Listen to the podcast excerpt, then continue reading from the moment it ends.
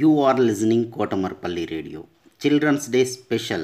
Storytelling and poems reciting competition in English, Hindi and Telugu is being organized by National Council for Teacher Scientists, NCTS India, Lokmark Foundation, ELTA Warangal Urban and Kotamarpally Radio for students. 3rd class to 10th class, any student in India can participate. Last date 8th November 2020.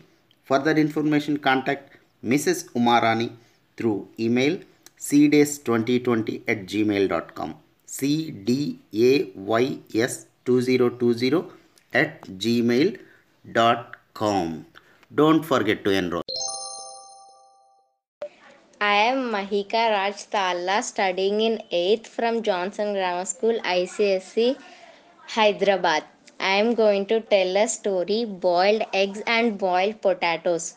Amir set off to look for his fortune and when he returned years later he was a very rich man. A shopkeeper decided to take advantage of this and delivered a dozen eggs to Amir's house, then sent him a bill for a thousand ducats.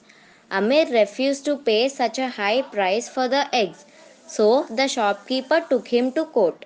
On the day of the hearing, Amir arrived very late. The trial had already begun and the shopkeeper was stating his case. I asked Amir for the thousand ducats because from these dozen eggs a dozen chicks would have hatched, which would have become hens and multiplied, giving birth to at least for 24 chicks, and so on from year to year. So that by now I would have I would have have a huge hen house. The judge turned to Amir and wanted to know why he was so late in arriving. I boiled the potatoes and then sowed them in my field, explained Amir, so that next year I will get a good harvest. Since when have boiled potatoes given a harvest? asked the judge. Since boiled eggs have been hatching chicks, Amir replied. Moral of the story Truth always wins.